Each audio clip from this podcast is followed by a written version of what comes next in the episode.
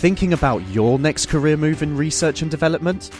Then it's time to make your move to the UK. The nation that's investing 20 billion pounds in R&D over the next 2 years. The nation that's home to 4 of the world's top research universities. The nation where great talent comes together. Visit gov.uk forward slash great talent to see how you can work, live, and move to the UK.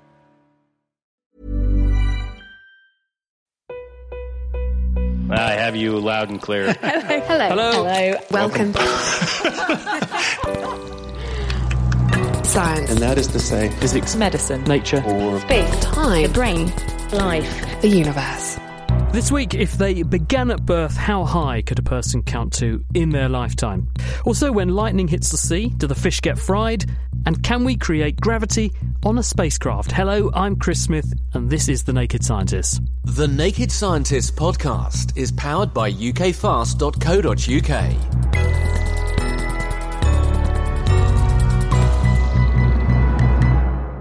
So, first up, let's actually meet the team of luminaries we've assembled to answer your science questions this week. Richard Hollingham is from the Space Boffins podcast, and so you're going to be taking on anything space related. Richard, any space related facts you got for us this week? I don't think I've ever been called a luminary before. Yeah, here's a space fact. The Opportunity rover, which has been on Mars, NASA's Opportunity rover, been on Mars since 2004, has travelled 43.94 kilometres, which I reckon is 6.25 millimetres per hour. And that's important because I don't know, it's just cool, isn't it? No, I think it's amazing that actually that these rovers are still working. You know, These- these for so particular- in really yeah. horrible conditions. These were only designed to last a few months, and there's Spirit and Opportunity. Spirit has, has died, but Opportunity is still going, despite only being powered by solar panels, and it's still trundling across Mars. And the uh, NASA team is still amazed it's trundling across Mars. It's an amazing piece of engineering. Also with us, Danielle Green is a marine biologist. She's at Anglia Ruskin University, and you're looking at human aspects on the ocean, Daddy, and specifically plastics and things like that. Yeah, so for the last three years, I've been looking at the impacts of plastic, including microplastics, on marine organisms and ecosystems. So that's microbeads and other bits of plastic. Any particular ocean related information you'd like to impart? Um, the ocean is our dominant biome, accounting for about 72% by surface area of the Earth and about 98% if you look at it in terms of 3D volume. Well, those are some big numbers. And talking about uh, having a head for numbers, Tim Revell is a mathematician. He's also an author of the book Man versus Maths. He's a former naked scientist, and he now works for New Scientist, where you cover tech and maths. That's kind true. thing, but Tim. once a, once a naked scientist, always a naked scientist. Oh, good on you. Good on you. Also with us is uh, Chris Basu, who's a scientist at the Royal Veterinary College. Now, you're doing a PhD in giraffes. Yes. You're sticking your neck out there. Oh, I like it. Yes, I am. Uh, yeah, I study giraffe locomotion. And one of the things that astounds me is how rubbish giraffes are sometimes at uh, running around really fast. But it doesn't really matter because they tend to hang around and just kick things to death if they want to versus run away. So I thought they're they hit things with their heads. They do. They hit each other with their heads. But if a lion goes up, yeah, they like to kind of turn around and just give them a bash with the back foot. Now, Chris, this question really is probably for you, but we're going to invite everyone to, to consider this. It's from Laura, and she says, My husband, our four year old, and I were recently watching an episode of Shaun the Sheep where the naughty cat dresses up like a jaguar and Bitzer the dog has to try and stave him off. This got us thinking about the ancestors of these animals, and we were wondering, in a hypothetical skirmish, who's going to win, jaguar or wolf? So, what do we all think? Richard, what do you reckon? Jaguar or wolf? What's your money on? I think wolf, but I think in reality, multiple wolves, because wolves are in packs, I think they would win. Danny? Yeah, I'd go wolf as well. I think they'd go straight for the throat too, just get in there. Tim? Well, I was also going to go wolf, but I don't want to, you know, I don't want to be a Shaun the sheep, so I'm, I'm going to say jaguar. Well, Chris, well, tell us, um, or put us out of our misery, rather. What's the answer? Well, I think if I was locked in a zoo enclosure with one of these animals, I definitely hope it was the wolf. First of all, there's the weight issue. So a jaguar can weigh up to about 100 kilos, and a grey wolf is about half this. And then wolves tend to hunt in groups, so groups of six and over will take down something about 100 kilos. So, uh, yeah, if the jaguar is by itself, it really won't need um, any help with taking down a wolf. So I think it's the cat every time, no context. But yeah, on a personal note, I'm also a veterinary surgeon, and if I'm faced with an angry cat or an angry dog, I would definitely prefer the angry dog. Cats are way meaner. Yeah, pe- people say that cat bites are really nasty compared to dog bites because their teeth are much sharper and more penetrating, so they tend to produce deep seated wounds that you They get do. certain kinds of infections in there, like um, Pasteurella, multocida infections and things. Nasty. Yeah, cat bites are absolutely horrible. Cats' mouths are really, really dirty things, and yeah, they just inject these bacteria deep into your soft tissues. It hurts. It and we have definitely these things as, as pets. I love cats. It's fun, isn't it, how people break down into a cat person or a dog person? Do you, do you find that with the, the patients that you see? I've met plenty of people who are quite, yeah, polarized either side. Uh, you get crazy, crazy cat people, I guess like me, and you do get crazy dog people as well. Danny, dog person, I'm- cat person? I was raised by greyhounds. All my early memories are just this big white greyhound called Mitzi. I don't think, even being toilet trained, I'm not even going to go into it, but um, I don't remember my parents being there. I'm sure they were, but yeah, definitely a dog person. Tim? I think if I have to decide, I'm probably a dog person, but I'm really neither. I mean, having an animal in my house is not top of my list, but if I had to have one, it would be a monkey, definitely. Although there's you know there's been a lot of news coverage about people actually taking captive primates in the wild, isn't there? And it's it's it's causing quite a lot of controversy. Chris, Yeah, I mean, monkeys, they're not really suited um, to be to be pet animals. They're highly, highly intelligent, and we kind of put them into these domestic situations where they're just not suited, and you know, it's quite a stressful thing. So I'm I'm quietly judging you for your, your monkey comments here. Yeah, can I just say that was a joke? And uh, I, I do not, I do not plan to take a, a, a primate or anything of the sort from its natural habitat and put just it in my just home. call Tim Michael Jackson. right now, Tim, uh, since you you've sort of put yourself in the firing line a bit, uh, we've um, got this question here uh, from Simon. If I started counting the second I was born, what number would I reach before I died? Okay, so to answer Simon's question, I assume that he would be born today, and that means he would be expected to live to about 81 years old. And in seconds, that's about 2.5 billion seconds. So, which honestly is pretty rubbish. Even if you could count for every single second of your life, and you didn't have to take any breaks for eating or for sleeping or for drinking or anything like that, even if you could count two or three numbers every single second, which you couldn't, when you got to 100,000 or 100 million, it would take you a few seconds for each number, you still wouldn't even reach a trillion. And I think if you're going to dedicate your life to something, you would want to reach a number that you couldn't even think of. You want some sort of squillion or quadrillion that, you know, people have never heard of. But a trillion, you're not even going to reach, which I think is pretty rubbish. Has anyone tried this? Well- what's the Guinness Book of World Records say on this? So the best example I could find was there was a guy called Jeremy Harper who in 2007 he decided to count to 1 million for charity and he streamed himself 24 hours a day so you could just look in on what he was doing at any given moment and he counted for about 16 hours every single day. It took him a total of 89 days to finish. So if you sort of work that out, for him to just get to a billion, it would have taken him 243 years. So it's it's just not worth your time at all. And I mean, it really isn't. So Jeremy Harper, he raised ten thousand dollars throughout his 89 days of counting, which if you work that back, that's about seven dollars an hour. So it'd have been better off going to Just go and getting a Yeah. job and donate it all to charity. Yeah, absolutely. That is it's the worst idea. It's not it's not good for you in terms of money. It takes a lot of time to count very high, so don't bother doing it. Now, uh, speaking of, of numbers, Danielle, we've got this question here from Ricky. What is the longest animal in the ocean? Well, although most people think it's the blue whale, and they can get to about 30 metres, the longest animal in the ocean and indeed in the world is actually a, humble worm called the um, the bootlace worm, or Lineus longissimus, which is quite aptly named. And the longest one ever, if it's the longest recorded animal ever found, and it washed up in about the, eight, the mid 1800s after a big storm at St Andrews, and it was 55 metres long. This is just a and worm. about 10 centimetres um, wide. And the thing about these worms, these these ribbon worms, they have a toxic proboscis that whips out. I'm doing hand signals on the radio.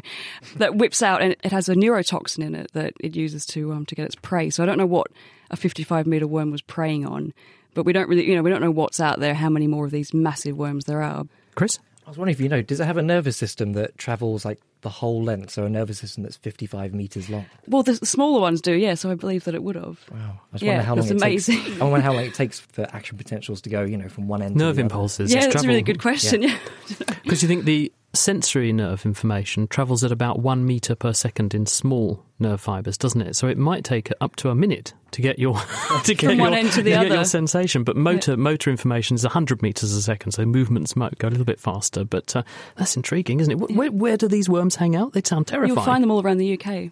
Really? Yeah. The, the bootlace worm. If you look it up, there's some really cool YouTube videos of them wriggling around. They're awesome. Um, what about uh, land animals, though, Chris? I mean, you're our, our zoology slash um, animal expert. Biggest land animals? Oh, it has to be a snake of some kind. So I wonder about the reticulated python. Was the, was the question animal? Good point. Because if it's organism, it could be fungus. You know, they have those those massive like what are they called again? A mycorrhizal. That's it. That's the word I can never say. Yeah, those can be like hundreds and hundreds of meters, can't they? Well, there, there are literally hectares. I think the biggest But, yeah. living organism it lives in America, and it is a giant subsurface fungal network, which is hectares in size. So that, that's true. But in terms of land animals, I mean, how how big is a giraffe in terms of its its actual mass and that kind of thing? How much does one of those weigh? Because they, they don't look like they would weigh much, but they they I guess they're actually quite big. Yeah, they vary. They vary from about 800 kilos to, up to about, um, yeah, one and a half tons sometimes.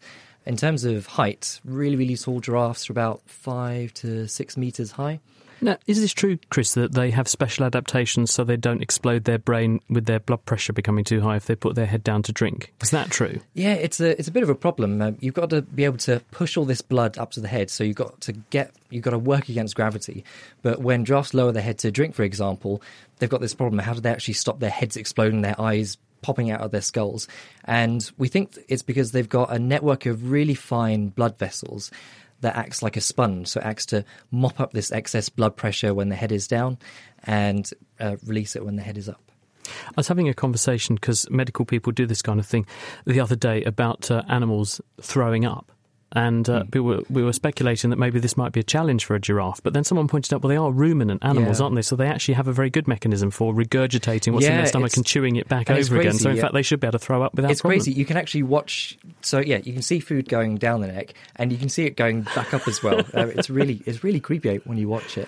And that's food for thought, isn't it? Uh, you're listening to The Naked Scientist with me, Chris Smith, and today we've got a panel of pundits who are taking on your science questions. So if you're curious about something, give us a try and tweet at Naked Scientists or email chris at thenakedscientist.com and we'll try and put your questions into the next one of these shows. Now, look, Richard, um, we've got a question here from uh, Loiso who says, Why is a spacewalk such a big deal? Is it difficult and dangerous to walk in space? And if so, why?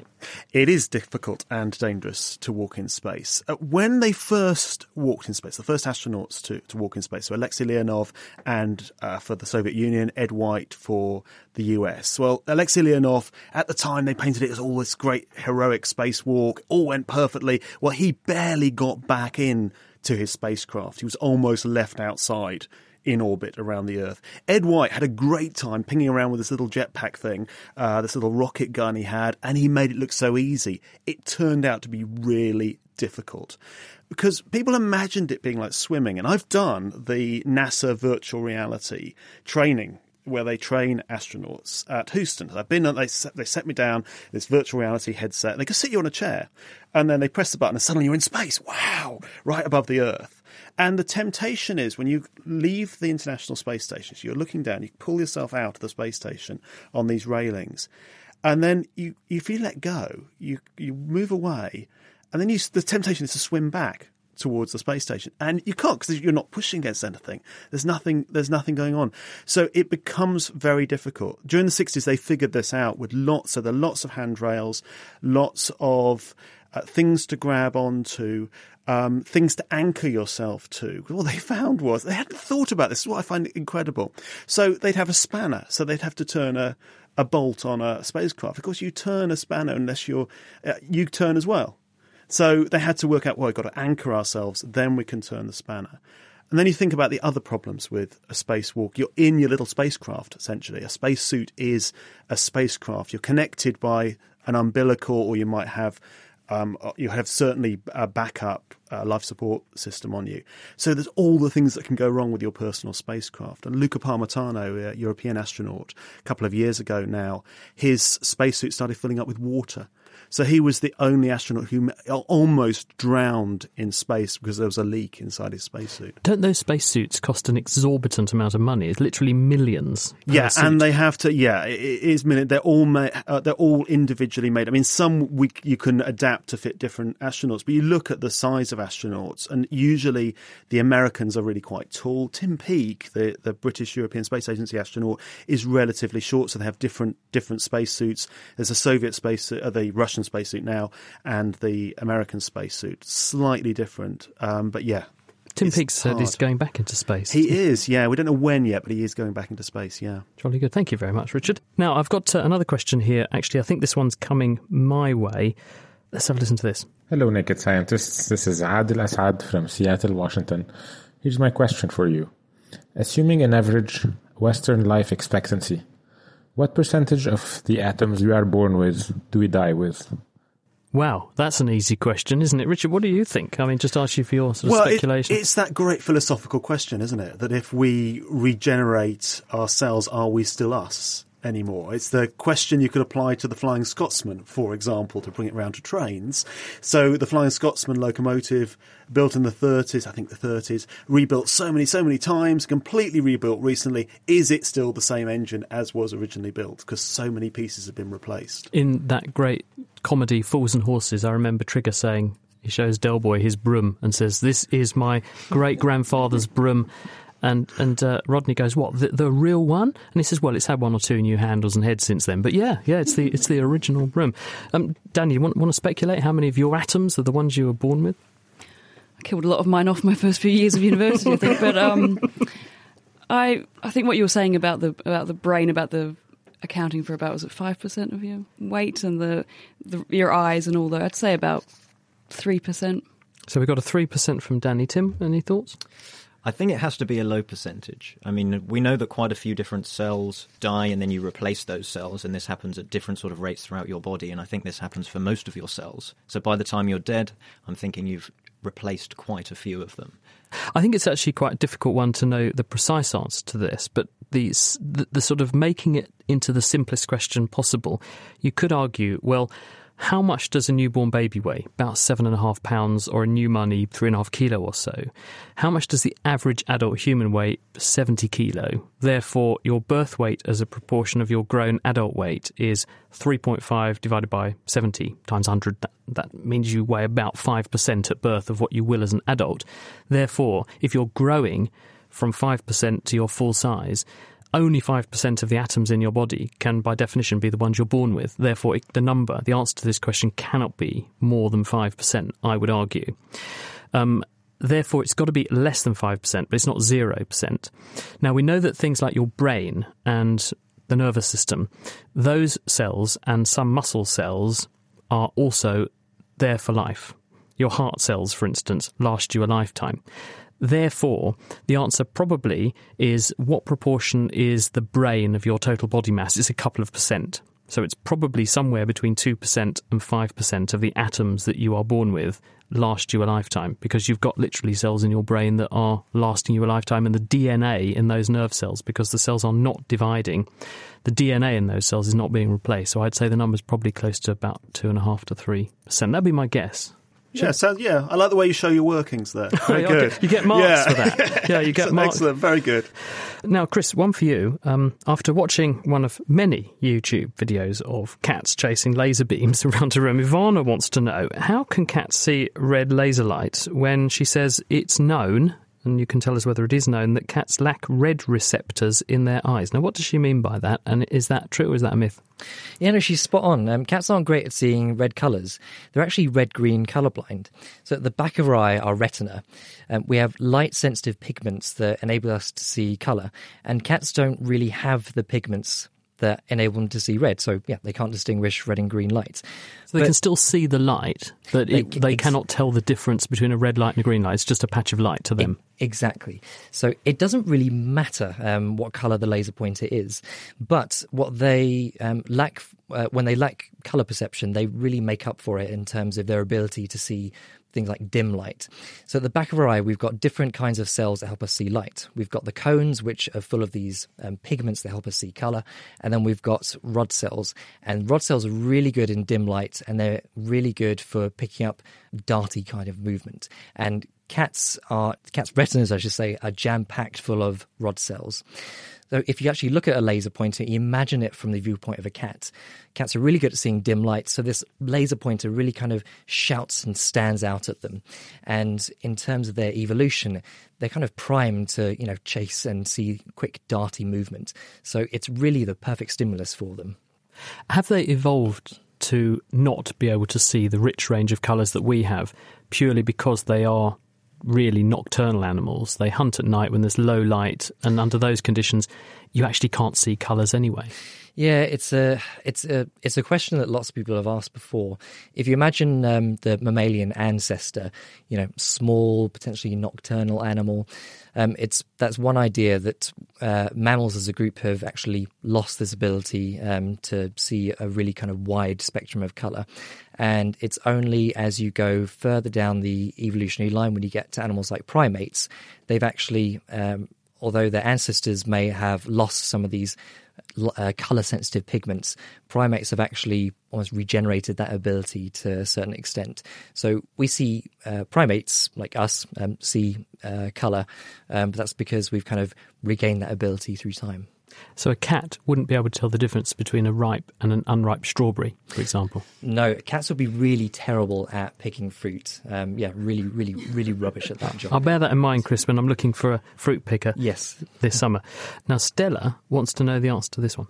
In a time where I can access my bank account with a small sequence of numbers and unlock my phone with a fingerprint, why is it I still have to find a physical set of keys every time I want to enter or leave my home? Are keys more secure than their digital equivalent? Is it easier to hack a system than pick a lock? Or will I soon be entering my home using retinal scans and fingerprints? What do you think, Tim? Well, to answer Stella, uh, she doesn't have to use a set of keys if she doesn't want to. There are, I have a friend, for example, who has a really cool setup. When he's sort of on his way home, his heating slowly starts to heat up because his phone knows he's on the tube on his way back home. And then as he slowly gets towards his door, his lights come on automatically because he's starting to get inside his Wi Fi zone. And then as he gets to his front door, of course, he doesn't have a standard key turning lock. He's got a number pad that he just types in the number and opens up the door. This stuff is already here. Um, it's just the case that the reason why a lot of people still have keys is because they're installed on a lot of doors. How many people do you know who've actually bothered to change the locks on their doors? And these things are still a bit more expensive. A lock is a very simple mechanical device that you turn and a bolt goes through the door. But if you want, a lot of office buildings have these sorts of things where you can use a retina scan or you can use a fingerprint. So this technology is here. So if Stella really wants it, she can have it. What about power cuts? Because that's a, that's a you know, or the Wi-Fi going down. I mean, I have a, a stereo system around the house, which is brilliant. You show off to mm. friends and everything. Look, I can do on, on my uh, on my phone. I can do all this, and then the Wi-Fi goes down, and you know, it's rubbish. So th- this is a problem, um, but if, it, if it's yeah. it, it, depends to what to what extent. So if this is for actually for your lock on your door, probably that doesn't consume much power anyway, and so it, you would expect it to have a battery that can back up the system should you need to still get in. Um, and some, or quite often, these systems also have a lock that you can use with a key as a backup if you need it. A bit like car keys. A lot of car keys are still beepers, but there's normally a way you can sort of get into the side of the car key card or something, and there's a little key that you can use somewhere. So yeah, we need electricity for this stuff, but it's normally not much. So it's not too bad if the system goes down. But it's not zombie apocalypse proof. Uh, no, but neither are locks. Neither are regular locks. I mean, the the thing with all of these things is actually doors and locks are are reasonably secure, but if someone wants to get in your house, they're probably going to break your window. There's no fingerprint sensor on those. So it's sort of, you know, most people don't bother. And a lock is often made of steel, but your door is probably made of wood. So you can just saw straight through past that. Well, I'm glad we cleared that one up. Thanks very much, Tim. Now, Danielle, we got this rather fishy question from Eleanor. How do animals have sex underwater? Well, there's a huge variety of ways that they do and um, I'll tell you a couple of my favourites.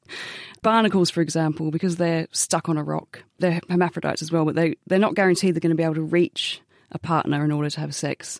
So they've they've overcome this by having an extremely long and extendable penis. So barnacles actually have the longest penis to body size ratio of any animal in the world. How long are we talking? Uh, I'm talking about 40 times the body length of the barnacle the penis can extend. Oh, so that's, that's sort quite of, long. Yeah, they just sort of wiggle that over and Bob's your Bob's your uncle and your aunt right because they're Daniel? I'm hermaphrodites. not, I'm not sure. Actually, So, that's, um, that's true, isn't it? Yes. Yeah, so Okay. they can be, um, and it depends that the morphology of the penis changes depending on the wave energy too. So if it's a really exposed, wavy place, they have to be a bit thicker, have a bit more heft to it. And if it's quite a sheltered shore, then they can be long and thin. Of Is that like a reflection on the species or subspecies of barnacle, or is it that the Um, barnacle is adapting to the environment? Adapting to the environment, yeah, that can change with the same species but just different wave exposures. okay, so that's barnacles. Yeah, that's barnacles. What, else my can my animals do? favourite one is actually the green spoonworm, Bonellia viridis. And these things, when they're larvae and they, they settle on the seafloor, they're, they're sexless. They have no sex assigned. And when they settle, if they settle in a space that has no other of their conspecifics, the same species nearby, they'll turn into females. They grow about 15 centimetres long. They, they look, they're quite an interesting looking thing. But if they land near another one of the same species, it'll be a female and it touches them uh, with this pigment called bonellin. And that actually turns that larvae into a male. And then what they do is they have this kind of spoon shaped proboscis. They vacuum them up and store the male inside their genital sac. And they just keep them in there, and they're little dwarf males. They never get any bigger than a few millimetres. So, how many males will the female have in her as sort of many as she harem wants. then? As really? many as she wants. She'll just store them in there. Their job is just to produce sperm. They just become like a pair of testicles, sort of reduced down. Goodness. And she feeds them, and yeah, it's amazing. She feeds them. How does she feed them? So? I they, think they live just- off things secreted inside Yeah, the female. Exactly. Yeah. So it's an amazing system. What happens if It's the really good. female dies? Do the men males then perish with her, or yeah, can they, change they, their They go sex? down with the sinking ship if if Right. she dies. Yeah, no, And- they and can't change after Once that. they've determined their sex, that's then locked in. That's locked in. Yeah. yeah. Imagine that. A cool one. Danielle, thank you very much.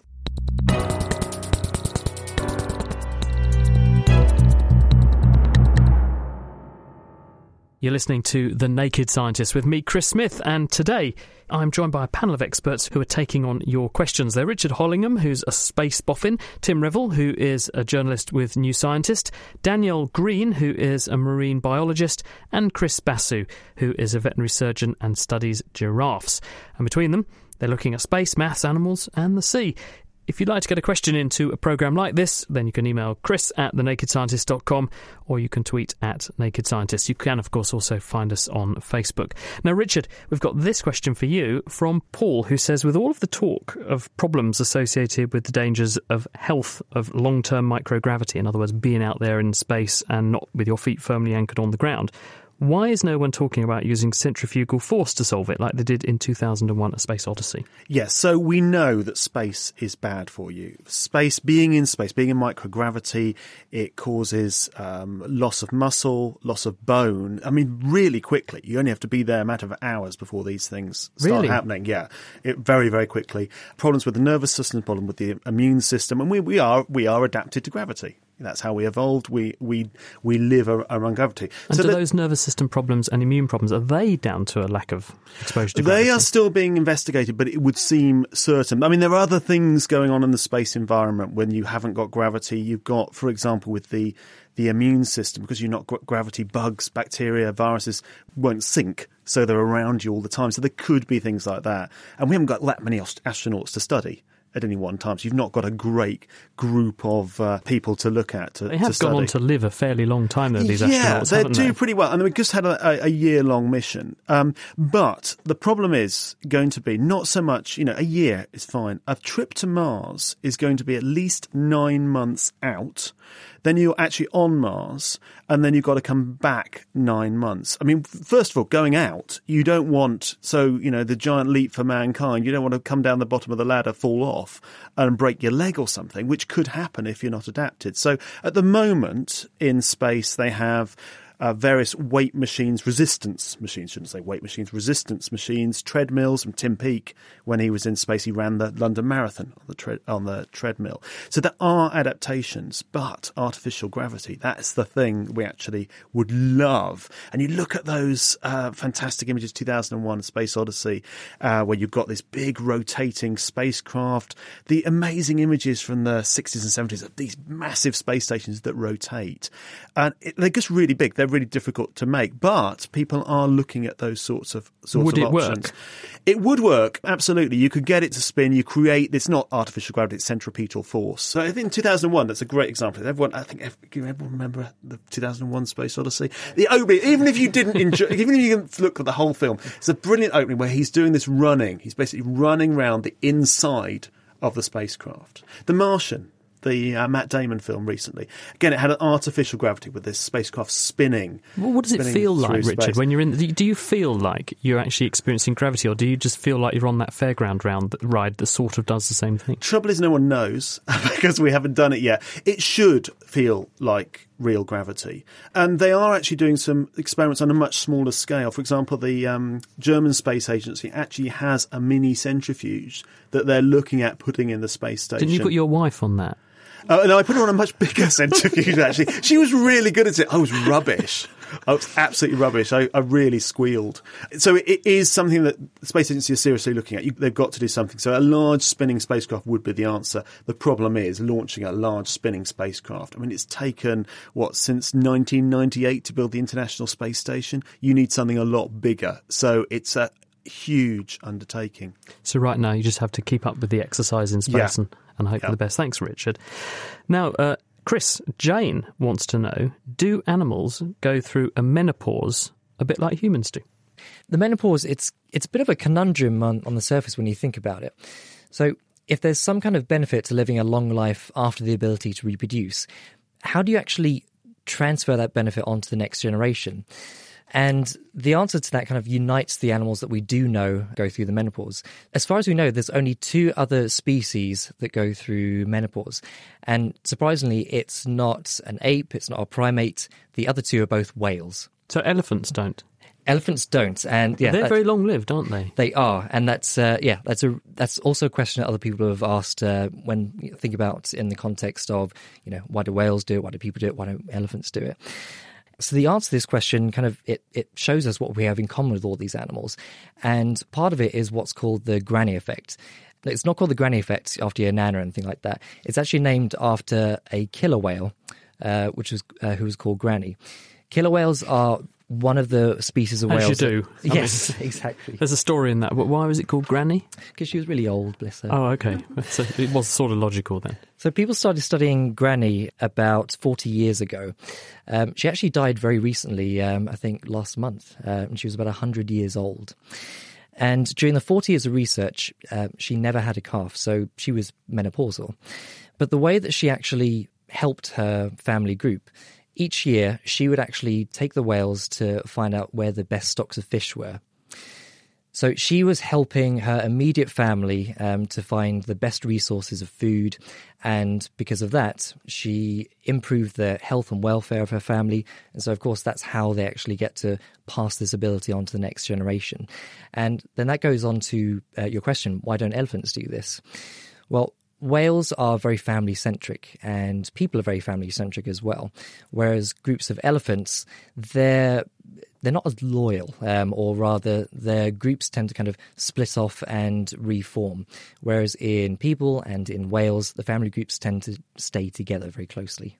So the fact that the grandma may not be reproducing but is doing the babysitting and helping with family cohesion exactly. means that there's a strong contribution to the family unit's success. So Exactly. you, you breed into Exactly. She's pass- evolution. She's passing on um, the knowledge from her long lifetime. She's improving the health of the calves. The calves are more likely to survive, and then the next generation comes. Thank you very much for that, Chris. Now, Tim, um, Hannah has sent in this question for you. How do we keep finding extra digits of pi? Yeah, that, so that's a really good question. So, what what is pi? Let's start with that. If you grab your favorite circle, we call the distance around the outside the circumference, and we call the width, making sure you go through the middle, the diameter. And if you divide the circumference by the diameter, then you end up with pi, which is just this number, 3.14159 ish. But the thing is, I don't think we take the time to realize just how crazy pi really is. If you take a, a circle that is the size of a pinprick, or you take a circle that is the size of the moon, and you divide its circumference by its diameter, you get the same number. This is like some sort of universal conspiracy. This is why mathematicians study this so much. This is why we want to know pi so precisely because it's it's a conspiracy. How does this happen? That... Why why should we be surprised though, Tim, that that's the case? Because the circle, if you make it bigger, then all those things increase in proportion. So that's exactly what pi is. So why why is that a surprise? Well, for me, it's a surprise because yeah, these things. I mean, why should there be a particular relation between the way a circle looks around the outside versus going straight through the middle? These seem to me to be rather different things. But obviously, the right answer is they're not different things because pi is what links them. So o- over the years, there's been lots of different attempts to try and work out pi to the most number of digits. But the truth is, pi is actually a rather tricky beast. You're never going to work out all the digits of pi because it's what's called an irrational number. So, what this means is that if you write it out after the decimal point, you are never going to stop. There are an infinite number of digits after that decimal point. So, over the years, there's been lots of different ways to try and calculate pi beyond just measuring it, various formulas and things. And the current world record is 22 mi- uh, trillion digits, which uh, was calculated by a guy called Peter Trueb in 2016 in November. Why? Uh, well, that's a good question. Why? So at the moment, it seems to be just a sort of show of how good is your algorithm and your computer. You say how good is your computer because that's Yeah. a lot of memory you're going to need. That's to a lot of memory that. and a lot of time that it takes to actually compute these things. You need a big computer and you need to leave it for a long period of time. And actually, in terms of how useful is that, it's not very useful. So NASA, they only ever use 15 digits of pi. And if you wanted to measure the whole universe down to a precision of a single atom, you would only need 40 digits of pi. So to get to 22 trillion is a lot. So when we have this question from Hannah that is, how do we keep finding extra digits? Because Mm. it's an irrational number, if you just keep cranking the handle, you will keep churning out numbers as long as you keep turning the handle. It will never end. Yeah, we know ways of getting closer and closer to this idea of what is pi, this this sort of number, but writing down those digits will take an awfully long time. So it's about finding the time and the energy and the people to want to do it. So we will be able to do that for the rest of humanity. There you go, Hannah. That's a comforting thought, isn't it? Now, Danielle, Simon may have a solution to our ocean's plastic problem, which is, I know, something that you're particularly interested in. Hello, naked scientists. I was wondering whether plankton could be genetically modified to clean the ocean up of tiny plastic particles. Thank you. Well, it's a pleasure to hear such a beautiful accent. Well, zooplankton actually already do eat microplastics, and they pretty much just pass straight through the body. And by Um, zooplankton, you mean these are oh, sorry. animal, yeah, little so microscopic animals. little animals, um, copepods, amphipods, like little crustaceans, little crabs, and they already have been found loads of different species to contain microplastics, and in the lab they'll eat microplastics. What is Um, a microplastic? It's a technically the definition is it's less than five millimeters in diameter, which isn't actually the definition of micro, but they're small pieces of plastic, and they can either be purpose-made primary microplastics, which are microbeads or um, so exfoliants, things like that. They can also be secondary microplastics, which are the breakdown of larger bits of plastic litter, or actually the most common source is synthetic clothing fibers. And why are we worried about them if, if they're just plastics bobbing around in the ocean? Why are they a worry? Well, they're, they're the most um, abundant form of solid waste in the world at the moment, and they're increasing at a pretty quick rate. We're not exactly sure how much they're increasing, but they can go through the food web. They've been found in laboratory conditions to cause harm to certain animals, so they can uh, reduce reproductive rates, and there's potential for huge knock-on effects to the to the whole ecosystem as well. My own research has found that they can actually decrease the biomass of microalgae. So this this is the base of the food web, because they're in everything. They can they can have an effect on everything potentially. We're not exactly sure what they're doing, um, but in terms of the the zooplankton eating them, um, some other studies have found that they'll eat them and then poop them out. and they become like an accumulation. They sink to the bottom of the sediment, and then they become available for other organisms. So, um, deposit feeding worms, so worms that eat the sediment, like lugworms, and then you know fish will eat the lugworm, and you know, so it's another way of it becoming available to other organisms. In terms of genetically modifying, I would, as an Australian in particular, any sort of biocontrol terrifies me. We've had too many bad experiences, but there actually are people working on using bacteria to break down microplastics and plastic pollution in general. And there was lots of work going on about this, but I think it's potentially dangerous given that a lot of things in the ocean that we use are made of plastic. You don't want microbes spreading around willy nilly, eating all of you know your, the bottom of your boat or no, sure. Yeah, sounds, I think we have to be alarming. careful. Um, the the worry, I, I presume, is that they're going to be in the water for a really long time, long whatever the outcome, yeah. isn't and it? they're increasing at you know at a huge rate as well. Thanks, Danielle. That's a sobering thought, isn't it? now, um, Richard. William has been thinking about our hunt for ET, and he's written into the Naked Scientist. It's chris at nakedscientist.com, and he says this. Am I right in thinking Goldilocks theory now maintains there are hundreds of parameters, such as the exact diameter of Earth, exact gravitation, atmospheric composition, distance from the Sun, magnetic field, and so on, which, if even slightly different, would make life on Earth impossible? If so, doesn't this make the search for exoplanets a bit futile? Nice question, Chris. So, yes, uh, as Chris said, the uh, Goldilocks zone, which is the, the area we inhabit, the area the Earth inhabits, we are the perfect distance from the Sun. We have stability, gravitational stability, so Earth doesn't mo- wobble around in its orbit around the Sun thanks to the Moon sitting there orbiting around the Earth. We have a magnetic field. Now, this is very important for life. So the magnetic field gives us this magnetosphere, which is this like a protective magnetic bubble around the Earth, which protects us from particles, charged particles from the sun, stops us getting zapped. And yeah, we're pretty much the right size. So everything about Earth is great that doesn't necessarily mean not everything. I mean, a, well, no, that, I mean, you know, we, we haven't that. got time to go into all the things that are wrong right now. Let's let's talk about all the things that are great physically with the Earth. Um, so it is great for life. That doesn't necessarily mean that other places aren't great for life. It's just that life might be different there. I'm firmly of the view there is a lot of life out there might not be like us. And it, I don't think it's going to be intelligent life, but I think you look at places like hydrothermal vents, deep underwater, where very toxic environments where you can find particularly bacteria, viruses, other microorganisms that we thought, no way life could be there.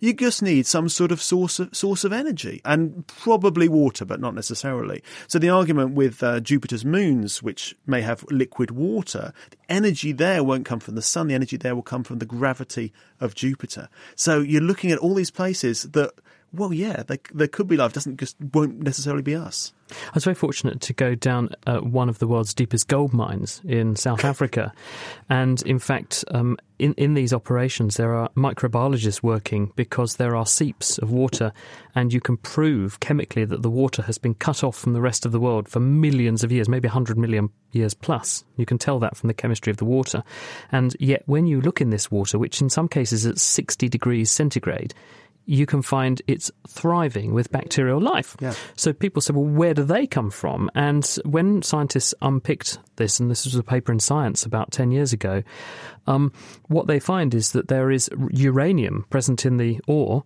and the uranium is spitting out radiation, and the radiation is doing things to water molecules and, and giving them some energy, and the water molecules then attack minerals in the rocks and release them for these microbes to live on. And the first layer of microbes eat those, and then other microbes eat those first microbes, and you've got this whole ecosystem growing powered by radiation. So people, once they found that, they said, well, look, it's not so unlikely that you could have somewhere else in our solar system in a very inhospitable place, but it's got a nice warm interior because it's radioactive and there's life there. Yeah, and we, we, we can't answer the fundamental question of how life gets there in the first place. But there does seem to be life in the most unlikely places. Thanks, Richard. Still got lots of questions to get through here on The Naked Scientist with me, Chris Smith. Uh, now, Cody has sent in this question. I'm an emergency room nurse, and I've always wondered do medical care professionals get ill more or less often because of their constant exposure to pathogens? In other words, does our constant exposure to pathogens increase our immune responses, leading to a decrease in illness prevalence? quick straw poll of what we think here of our panel. Chris, um, what do you think? Uh, obviously, you don't catch too many things from your patients, hopefully, because they're animals, but you can catch some things from animals. But what about human bugs? What do you think? I don't know, but I visited my GP the other day. Um, I felt terrible. Um, I had a really horrible sinusitis. Um, I had mucus coming out almost every place, and I went really in, selling this. I went up. To, I went up to my GP, and he immediately put out his hand. And I'd already told myself I'm not going to shake his hand, but the kind of stupid British politeness in me um, made me stick my hand out. Um, I shook his hand. Then he said, "How are you feeling?" And I said, "Oh, I'm terrible. Got mucus coming out everywhere. It's horrible." And he was like, "Oh, that's nice." And then immediately got the hand gel out and um, disinfected his hands. Um, I would have thought it would be very easy for healthcare professionals to pick up bugs. And you know what's really sad is that that hand gel is great for some bugs like bacteria, mm. but there are lots of microbes, including rhinoviruses that cause nasty colds and enteroviruses that cause nasty fluey colds they are totally immune to the yeah. alcoholic hand rub. And so what you end up with is a nice pure culture of these bugs on your skin, which you then, you know, you touch your mouth, touch your eyes, and they end up in you and you get infected. Yeah, I'm worried about my GP. I might go and just see Apologise. how yeah. You know, a bottle of wine might be good, yeah, good I think so.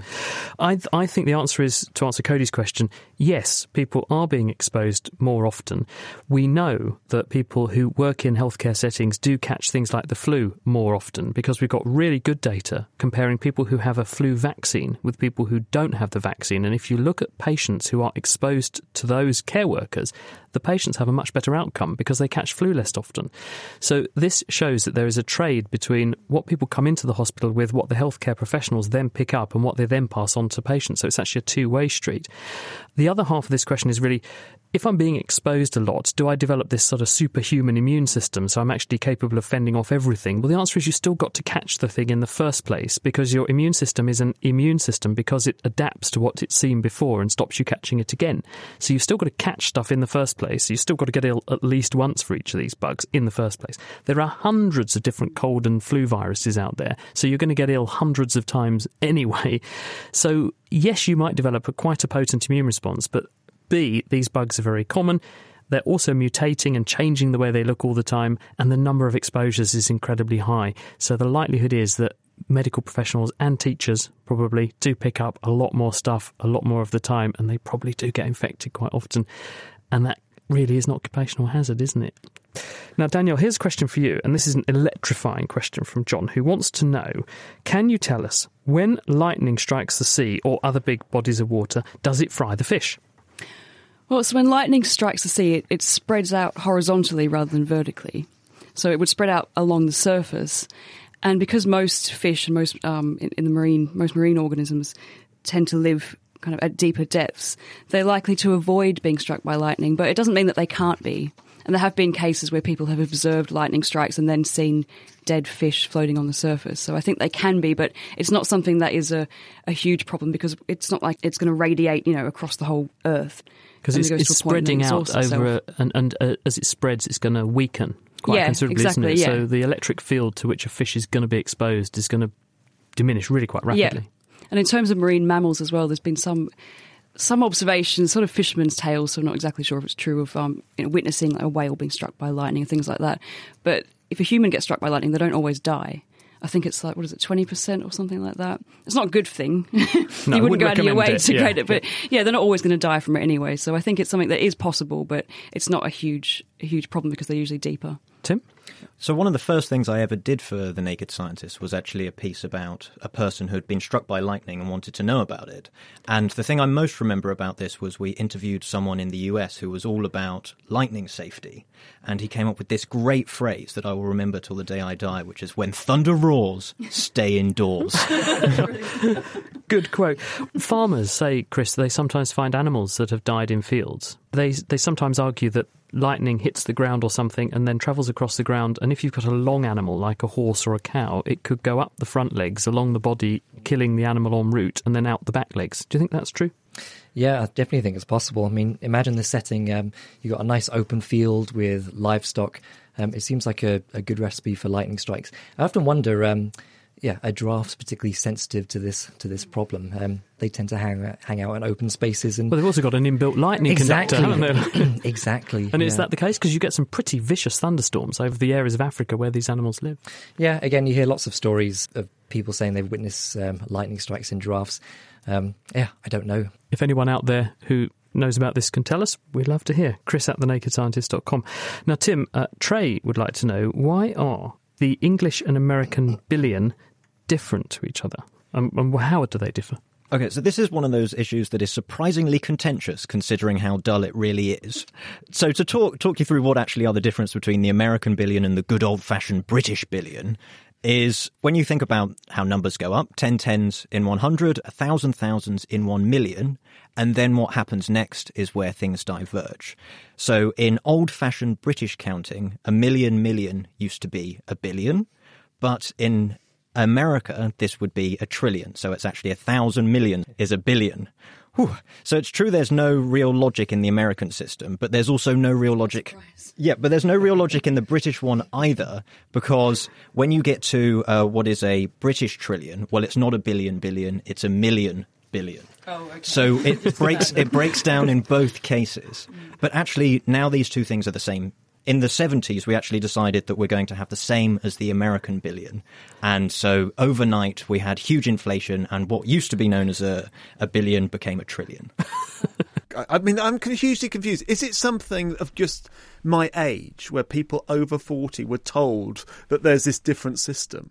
Well, I think in the UK, these things became standardized in the sort of mid 70s, but it, the confusion has kept ever since. And I think partly in the UK, we don't really like taking things that are American. So people sort of fight against it. But yeah, the correct way is a thousand million is a billion. And actually, neither of these things are American or British. We took both of these systems from France. So they've got two systems in operation. Well, I think in France, they also use the same system that we all use now, but they created them both, and then for a while they used both systems, but they distinguished between them by calling them the long scale system and the short scale system. Oh, goodness, that's just muddying the water even further, isn't it? We better move on.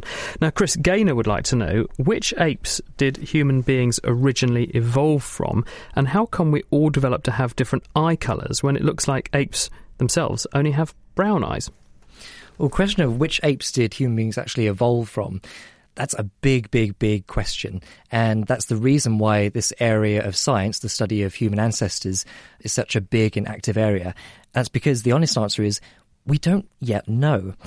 We do know little pieces of the puzzle. So we know that by looking at DNA, the last common ancestor between human beings and chimpanzees lived about 7 million years ago. And when we look at fossils from around this time, we do find that these fossils do have uh, things in common with human beings. So we see um, like fossils from West Africa, they're starting to show the really early signs of things like bipedalism. But one of the challenges of this area is when we look at these fossils, we're not looking at our direct ancestor. It's like if I'm studying a photograph of my great uncle and I'm trying to imagine what my great grandfather looked like. So it's one of these challenges that we're trying to work out what our ancestors look like from our distant relatives. But going to the question of the eye color, yes, our early human ancestors likely had brown eyes, and the diversity in eye color that we see today comes from mutations in our genome. So, for example, the mutation that gives us blue eyes, we can pin down to about 6,000 years ago. And perhaps one of the reasons why we do see a lot of variety in eye color in humans is because uh, because of our white sclera. So the whites of our eyes really makes our eyes really kind of stand out, you know, um, really punch out when you when you look at them, and that's probably because things like non-verbal communication, so facial features, are really important in our society. That's why we're kind of drawn to look at eyes. Thank you very much, Chris. Now, Richard Shepo would like to know how do they get spacecraft back to Earth from the moon? For example, is there a runway on the moon for Apollo to fly back from? And how do you make the return back to Earth safe? Well, it's actually quite an interesting question, this. So, Apollo had two engines, so it could go down on the moon. The last Apollo was in 1972. It could go down onto the moon. It uses that engine to slow itself down and get down onto the onto the surface. Really hairy. If you listen to those uh, communications between mission control and the astronauts. You could hear all these things going wrong, and then it's down and it's fine. Um, th- uh, Neil Armstrong, the first uh, lunar landing in 1969, I think he had 11 seconds left of fuel to get down without crashing. But this was one of the uh, an argument for cancelling Apollo it was meant to run till at least 20 and they the last apollo mission was apollo 17 so 11 to 17 um, and 13 didn't land on the moon um, was it's a single point failure getting back so there was a separate engine to get it off, to get the top part. If you those odd looking lunar landers you see. So the top part, a separate engine, you press the button and it fires or it doesn't fire. If it doesn't fire, your astronauts are stuck on the moon. There is absolutely no way they can get back. What's also interesting about this is that the Soviet Union, who never managed to land uh, an astronaut on the moon, or a, a, cosmonaut, they would say, actually had a much better way of doing it. So they had a lander, but only could fit one cosmonaut in. They never, unfortunately, their, their rocket was rubbish. They never got anywhere near the moon. But they had their lander, would have one cosmonaut, get out of the lander, go on the lunar surface. If there was a fault with that lander and he couldn't get back, so they had the same engine sort of system. They actually were landing another lander couple of kilometres away, and there was a rover he could use to get to the other lander to get back off the surface. Did that land independently? No one on that one. Yeah, so that had that landed independently with no one on it. He could use the rover, this robotic rover, to hitch a lift to get to the other lander to get get off the moon. But it is something. If we when we go back to the moon, when we go to Mars, it's something to seriously think about. It's not just getting there. Getting there is relatively straightforward. We know how to do that. It's getting back, and it's always getting back. Thank you, Richard. I didn't know that's amazing. Now, Danny, John has been in touch with this question.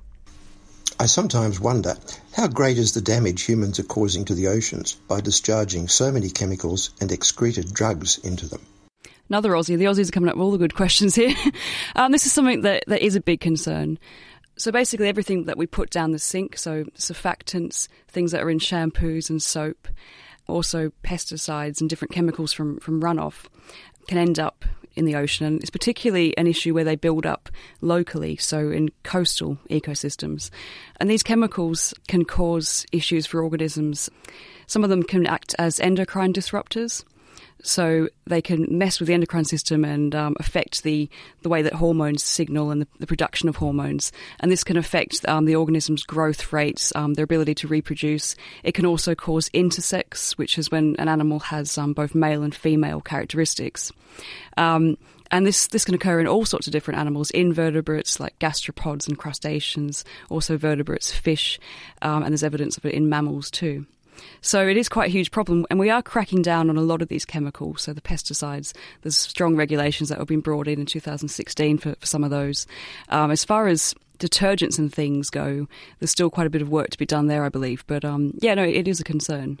Going back to the conversation we were having earlier about how long things like plastics do dwell in the environment, though many of these molecules are very long lived. So even though we might put the kibosh on using them now, we may actually have a very long time before we see that they're completely gone.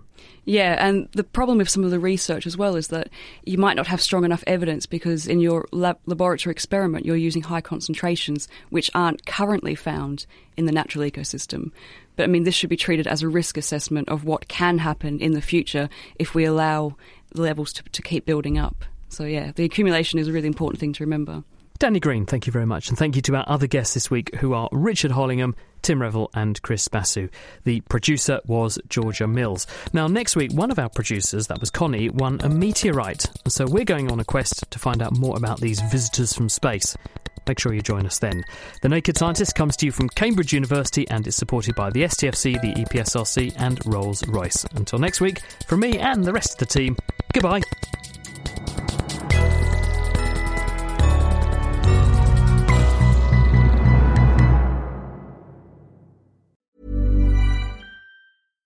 Thinking about your next career move in research and development? Then it's time to make your move to the UK. The nation that's investing 20 billion pounds in R&D over the next 2 years. The nation that's home to 4 of the world's top research universities.